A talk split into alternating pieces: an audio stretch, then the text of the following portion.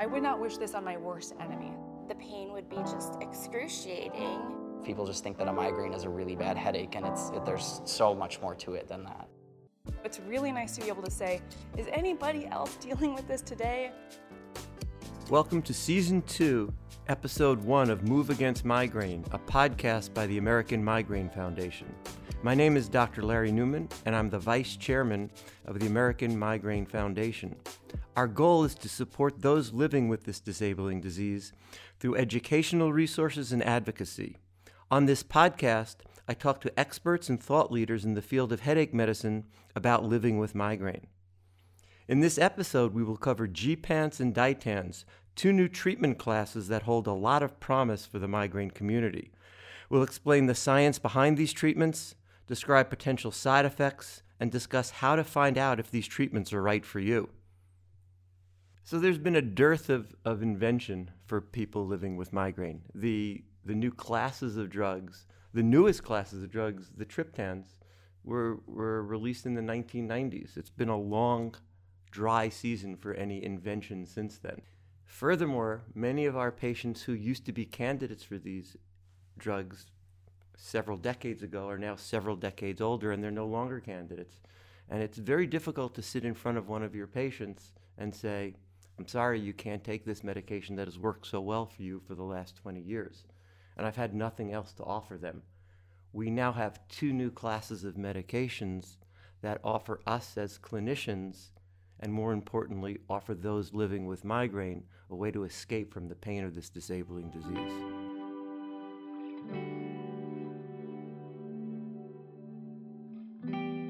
Joining me today is Dr. Jennifer Robblee. Welcome, Jennifer, and maybe you can tell our listeners a little bit about yourself. Well, first off, Larry, thank you so much for having me. I'm really excited to be here.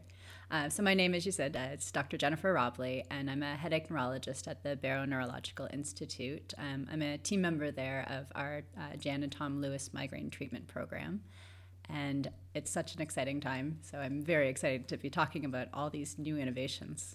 So let's just start right off. We've been hearing quite a lot about the gepants and the ditans recently, and I'm sure the patient community has a lot of questions about this. So let's just start first with, what are the gepants? Great question.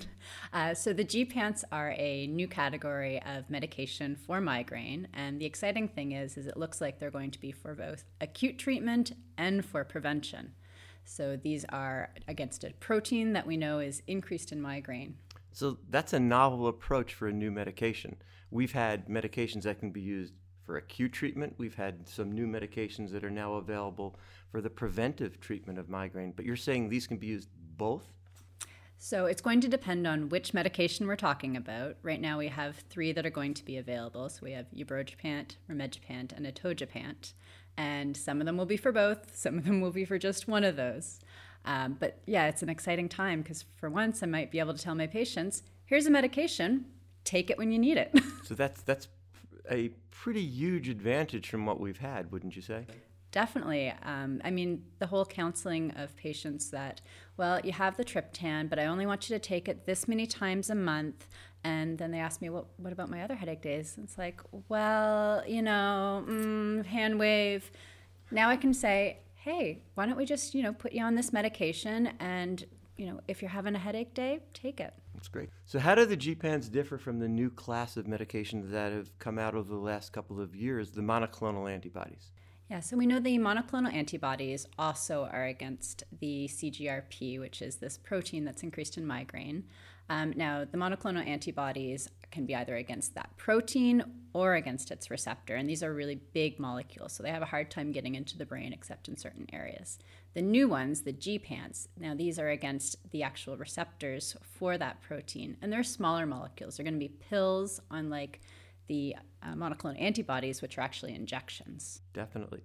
Do we know anything about the side effect of this new class? Well, one of the exciting things is they look pretty similar to placebo. So right now it looks like people are tolerating them pretty well. So there's going to be some things that I'm sure we'll discover as people are taking them, but the side effects were pretty mild. So, the standard things like nausea came out, but not much more than a sugar pill. That's great.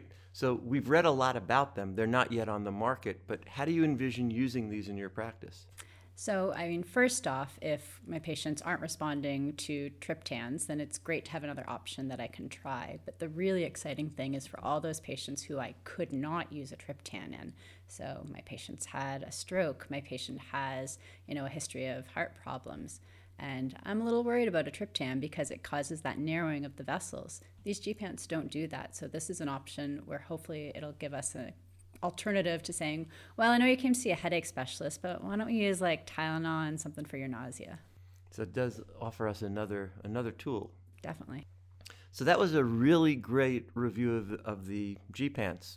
What about the ditans? Well, the ditans is another new exciting turn of events for migraine. So we have lasmiditan. It's now been approved. We haven't started using it yet because there's still some things being assessed with it. But this is a category that's a little bit more similar to the triptans. We know triptans act on certain receptors in the brain, and one of those receptors in particular can cause that vessel narrowing I was talking about. Lasmiditan doesn't act on that receptor, so we don't have to worry about that. So again, we can use it in these patients who the triptans just weren't an option. So similar to the gepants, these ditans can be used in patients who are no longer triptan candidates. Exactly. Are these going to be different in that you said the gepants can be used either preventatively or acutely? How about these? So these ones are for acute treatment, and they will probably, like triptans, have that risk of medication overuse headache. So, I mean, to be determined, but given that they act on the serotonin like the triptans, they probably will have that risk factor. How about side effects? You'd mentioned they're still being investigated somewhat. Yeah, so I mean, this is going to be one thing that we need to learn a little bit more about how it goes. We do know that people have a lot of dizziness with these and a lot of sedation with these. And right now the DEA is still looking about whether or not there's going to be some restrictions put in place. So one in particular that may end up coming is a driving restriction. Okay, so that actually might limit the way these medications can be used then. Exactly. I mean, one thing will be perhaps, you know, how it's going to affect people when they're at work. These might be a great option for people who work from home or perhaps a nighttime headache that they're trying to treat and might actually help with their sleep. But to be determined, you know, how similar the real life experience is compared to the trial experience so far. So there's been a lot of investigation into these two new classes of medication. Can you put it simply for our listeners, how do the drugs work? So in migraine, we know that CGRP is increased. It's a protein that we have in various areas that are very much involved in the migraine pathways, and in fact, in some other headaches like cluster headache. So when we take a gepant, that's going to actually block the receptor that CGRP acts on, and this will hopefully not only help to treat a headache in the moment, but over time, for those who are using it as a prevention, will actually start to change some of those migraine pathways. And do the ditans work similarly or differently? So ditans work very differently. I mean, again, we know that a lot of the chemicals are still all the same. We're still talking about migraine. But when you're blocking the serotonin system, you're actually going to prevent some release of certain proteins. One of those actually is CGRP. So you can kind of think of the lasmiditan is acting a little bit upstream of where the gepants are. So it's affecting all these other more broad things, and the gepants are acting a little bit more specific just on that CGRP area.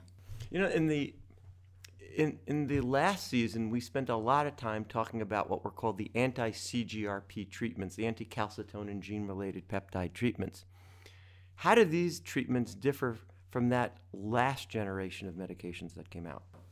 Yeah, I mean, good question. First off, maybe we should talk a little bit about what we mean when we're saying anti-CGRP, because I think that can get a little bit confusing. Sure. So the monoclonal antibodies, those are what were released last year, and those are large molecules that actually go against the CGRP or its receptor, and they are all injections. The new things that we're talking about today, the gepants, now they also act against CGRP, but they're small molecule, and some of them are going to be for prevention, some of them are going to be for acute, and then some of them are going to be for both. Great distinction. Yeah, so now getting to your actual question, I haven't forgotten it. Now the big thing that is going to be most noticeable immediately to patients is one's a pill, one's an injection, so that's an exciting difference. The other difference is that one is purely just a treatment for when you're having that prevention, while the other has a couple different options depending on which prescription you're giving. So again, it's the monoclonal antibodies that are a monthly injection, or hopefully we'll have one that will be a quarterly infusion. And then we have the gepants, which will be either a daily treatment if you're doing it for prevention, or a prescription for as needed if you're using it to treat migraine acutely. So there's a new class of medications that can be used in patients who couldn't take the relatively new class of medication. Exactly. So with all that in mind, what do you think are some of the types of questions that patients should ask their doctors about their treatment to find out if, in fact, they are a candidate? Well, I think number one is going to be whether or not, one, do they have a diagnosis of migraine? Because that is what these are indicated for. Two, is there any reason their doctor thinks that they would be contraindicated in them? One of the main things that I can think of right now is if you are pregnant, about to get pregnant, or breastfeeding, then it may not be a good time for you to be trying these medications because we definitely don't know about the safety of their use in that setting.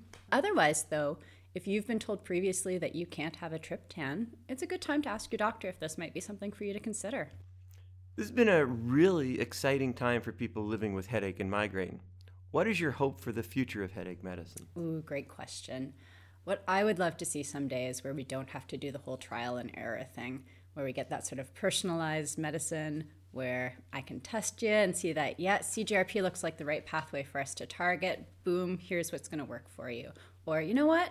We now have this new pathway that we're targeting, and it looks like that one's the better target for you, so let's do that one. And not have to go through, well, you have to try this medication and this medication, then we can do this step, and et cetera, et cetera. Wouldn't it be great just to get treatment right the first time? It would be absolutely amazing. So that is my number one hope. And now that we're starting to see that we really know how to have targeted migraine therapies, we're really going to start to treat migraine as that brain disease that we know it is. I've been speaking with Dr. Jennifer Robblee on new treatments for migraine. Thanks so much for sharing your insights with us. Thank you for having me here. Since this podcast was recorded, two medications have been approved by the FDA and released. Ubrogepant, trade name Ubrelvi, is available in 50 milligram and 100 milligram doses. The typical dose is 50 or 100 milligram at headache onset, which may be repeated after 2 or more hours. This medication has several contraindications and should not be taken in conjunction with several medications. Lasmiditan, trade name Reyvow, is now also available in 50 and 100 milligram tablets.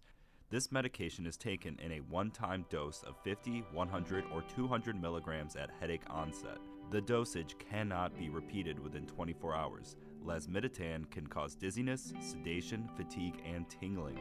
As with all treatments, the AMF recommends you speak to your doctor about whether ubrogepant and lasmiditan are right for you. Season 2 of Move Against Migraine, a podcast by the American Migraine Foundation, is made possible by our generous sponsors, Amgen and Teva.